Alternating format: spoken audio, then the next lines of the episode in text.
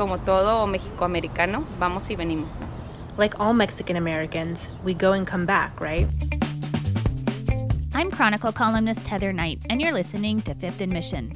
From building a border wall to separating undocumented families and threatening action against the so called caravans of Central American migrants, the U.S. Mexico border has been a major focus of the Trump administration. But for some American citizens, the border is simply a part of their day. They live on the Mexican side and wake up every morning to cross the border in order to get to school, work, and even to vote. On election day, producer Erica Carlos spent the morning at the border in Tecate, a small city about 30 miles east of Tijuana in Baja California. You'll be hearing from American citizens about what it's like to cross the border on a daily basis, often braving early hours, long lines, and the coronavirus pandemic.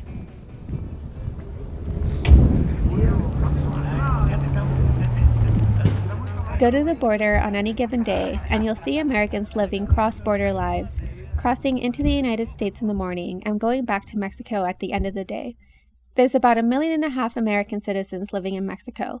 The US government doesn't necessarily track where they live, so it's hard to say how many people live along the border, but the community is there, weaving together the two nations. It's 4:30 a.m. on election day at the border in Tecate, Baja California. The border opens at 5 a.m. Bueno, nosotros estamos aquí desde las 4 de la mañana. Well, we've been here since 4 a.m. We have people who save our spots beforehand so that we can cross. Otherwise, we wouldn't be able to. That's Miguel Ochoa. He is one of the first five people waiting in the line to walk across the border.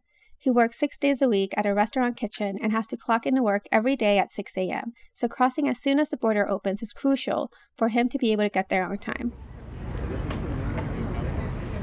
I've been at the border since 4 a.m. as well. It's dark and cold, and it's already packed. There are about 100 people who are also waiting in line to cross the border by foot. Nearby, you can see cars lined up along two rows that sloped up a hill. Their engines are turned off and their windows fogged up. Rosa Espinosa, who's wearing her pink scrubs under a large coat, is waiting in line to walk over with her husband. Sí, yo trabajo en Brighton Place. I work at Brighton Place. It's a nursing home. I wake up at 3:30 in the morning and we return at around 5:30 in the evening. Commutes like Espinosa's are typical for Americans who cross the border every day, but the reasons why they're willing to sacrifice their time and sleep vary. Here's Espinosa's. It's a decision we took many years ago. We were living on the US side of the border, but our house burned down, so we returned over here because we also have a house on this side. So for now, it's about the comfort of being in our own home, and basically because we like to live here in our own country. And here's Miguel Ochoa. More than anything, it's about the economy, so that we can do better and our money lasts. A home that would cost $1,500 a month, here you can pay for it for $300, $400, $500, or $800. For example, here in Mexico, we no longer pay for our house, thank God and in the United States, we would have to pay a lot for rent. I also spoke to Melanie Navarrete, who was crossing the border with her two children. I live in Tecate because my family has lived here for most of their lives, and it's much more economical than the United States. Her kids go to school right across the border in Dulzura, and she works in Jamul, a small town closer to San Diego. Eh,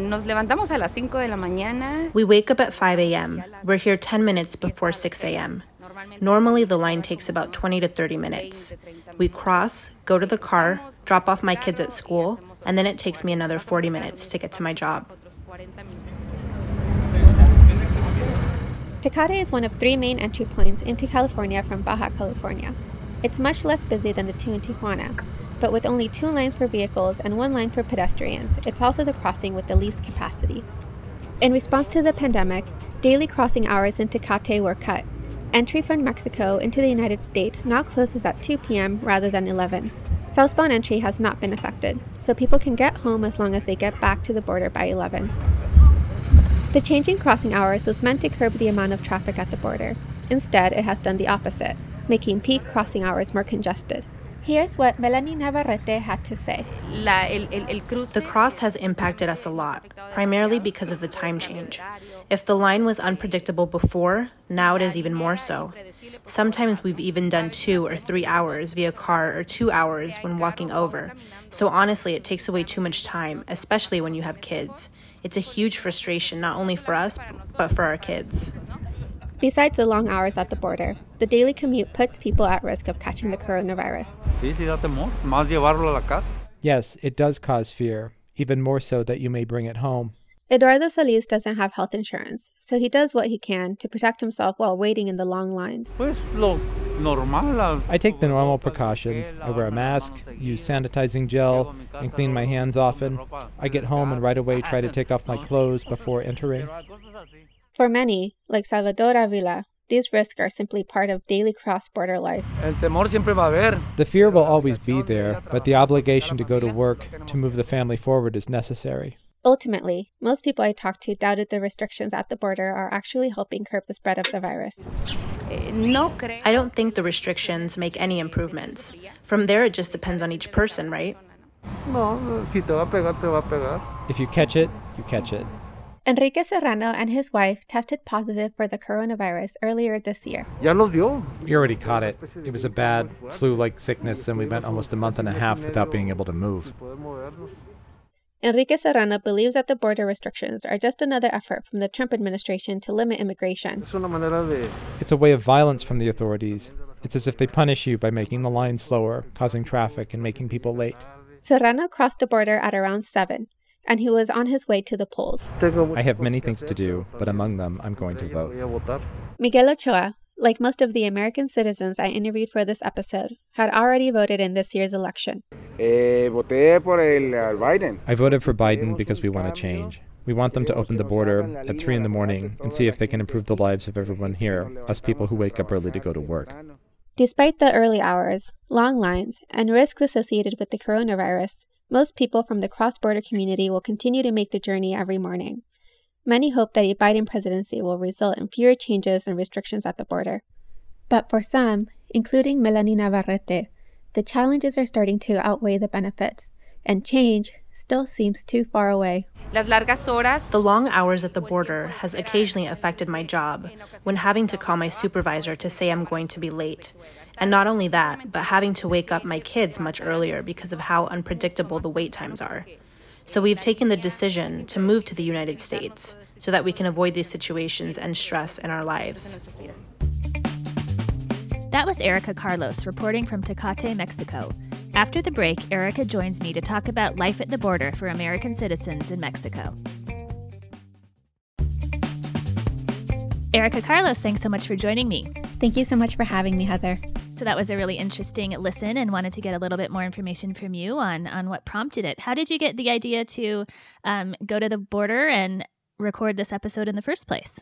Um, yeah, so this episode is actually um, one that hits pretty close to home for me. My parents have lived in Tecate for about 10 years now and regularly cross the border to go to work. And when I was younger, I would also cross the border every day to go to high school in Spring Valley. So life on the border has kind of always been a topic that I've been interested in learning more about and documenting. Um, so in this time during the pandemic, I moved back to the San Diego area to be closer to my parents. So it's allowed me to be more vigilant about what's been going on. And so, in the days leading up to election day, my mom mentioned that she was planning to cross the border so that she can cast her ballot in person. And I just knew she wasn't the only one. So, that's kind of what gave me the idea to go to the border that morning and report this episode. That's so cool. What was it like to grow up there and cross the border on a regular basis as a student? Um, you know what? It was really hard. We would wake up at about 3 a.m. or 4 a.m. and try to get through the border by 7 a.m. so that my dad can be at his work by 8 a.m. and we can be at school at 9 a.m. And so, yeah, I don't know. It's, it's Wow. a lot of tired mornings. A lot of waiting, I guess. Yeah, it's a lot of waiting around. And I wasn't the only one, obviously. There was just a big community of people who did that in my high school. Um, you all kind of were at school way too early, and people were like, Why are you here? It's so cold, it's so dark. And so, yeah, I don't know. It was it was interesting being part of the community. Yeah. Well, I'm glad you thought to record this episode because it's really illuminating for people who don't live there. So, um, what have you found in terms of the COVID rates? What are they like in the community among frequent crossers of the border? Yeah, um, it's hard to say, but health experts have said that U.S. citizens who live in Mexico have contributed to a rise in coronavirus cases in hospitals in the United States. And so those cases are not just from people who are crossing over frequently, but it's also retired people, military members and all other American citizens who live in Mexico for different reasons.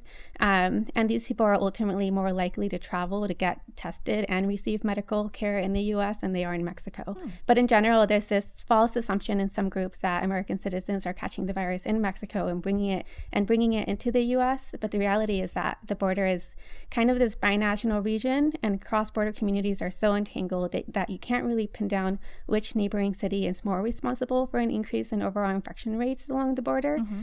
In terms of feeling safe at the border, I personally felt safe since I can easily kind of move around and get out of the line. But I was definitely worried about other people who didn't have that privilege and needed to stay in line in order to get to work or school on time. Mm-hmm. Were people in the line pretty spaced out, or were they kind of crushed together like a, a crowd? Yeah, um, I will say that um, when I was there, Border Patrols were definitely not enforcing any meaningful social distancing protocols, at least in the line leading up to the port of entry gate. So there was definitely crowds around and people without masks, um, which could potentially spread the virus to more vulnerable groups. And like you heard in some of the interviews earlier, some frequent crossers reported having already caught the virus either at work or elsewhere. And I would mm-hmm. definitely say that people people in line are more at risk at probably catching the virus. And you mentioned that you went to school um, and your parents worked crossing the border daily. And I was wondering if um, schools and bosses on the US side tend to be understanding about lateness, because I imagine, you know, it's hard to get an entire family where they need to be on time every day. At least in my family's experience and the people I talked to, they really weren't understanding. Many workers may not even tell their bosses that they live in Mexico, and if they do, they're usually crossing over for jobs that aren't very secure or well paid. So there's always a very real fear that another long morning at the border will get you fired. As for students, at least when I was in high school, um, I personally didn't experience or witness any leniency for either being late to school or not being able to stay awake during your class or not turning in your homework from teachers. Um, there was a pretty largish group of us, like I mentioned earlier, and I think a lot of teachers were aware of what was happening, um, but that definitely didn't keep them from enforcing the regular rules on us that they would on other students. Wow, that's so interesting. Um, and then lastly, I wanted to ask you, of course, um, the U.S. will get a new president on January 20th, assuming the old one leaves the White House. but um, what do you think that a, a Biden presidency will do about the will mean for the issues around the border, immigration, and U.S. Mexico relations, which have been pretty frayed under President Trump? Yeah. Um, well, he's obviously made a lot of promises to immigrant communities, including giving the so called Dreamers under the DACA program protection from deportation. So I'm sure we're going to at least see some improvements in our US Mexico relations. But I guess we'll see if he actually makes all of those sweeping immigration reforms that he's been promising. At the very least, if we're going to stop seeing the antagonism and scapegoating of Mexico that has been incessant under the Trump administration. So that's something. Um, as for the border, I'm actually very curious to see what he does. I definitely don't expect Biden to put more restrictions on the border, but I also don't know if he would be willing to remove the current restrictions in place. Um, one of his main priorities is obviously to take more aggressive action against the coronavirus. So removing the restrictions on the border may seem like he's doing the opposite of that and actually reopening at a time when the rest of the country is shutting down. But again, these restrictions were put in place by the Trump administration.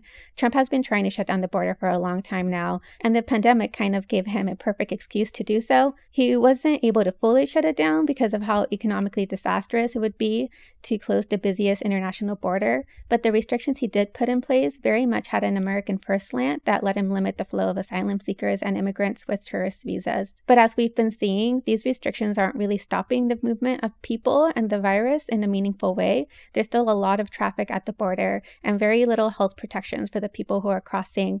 Um, what these restrictions have done is hurt the lives of the people and economies in these cross border regions, as well as put more people at risk of catching and spreading the virus. Hmm.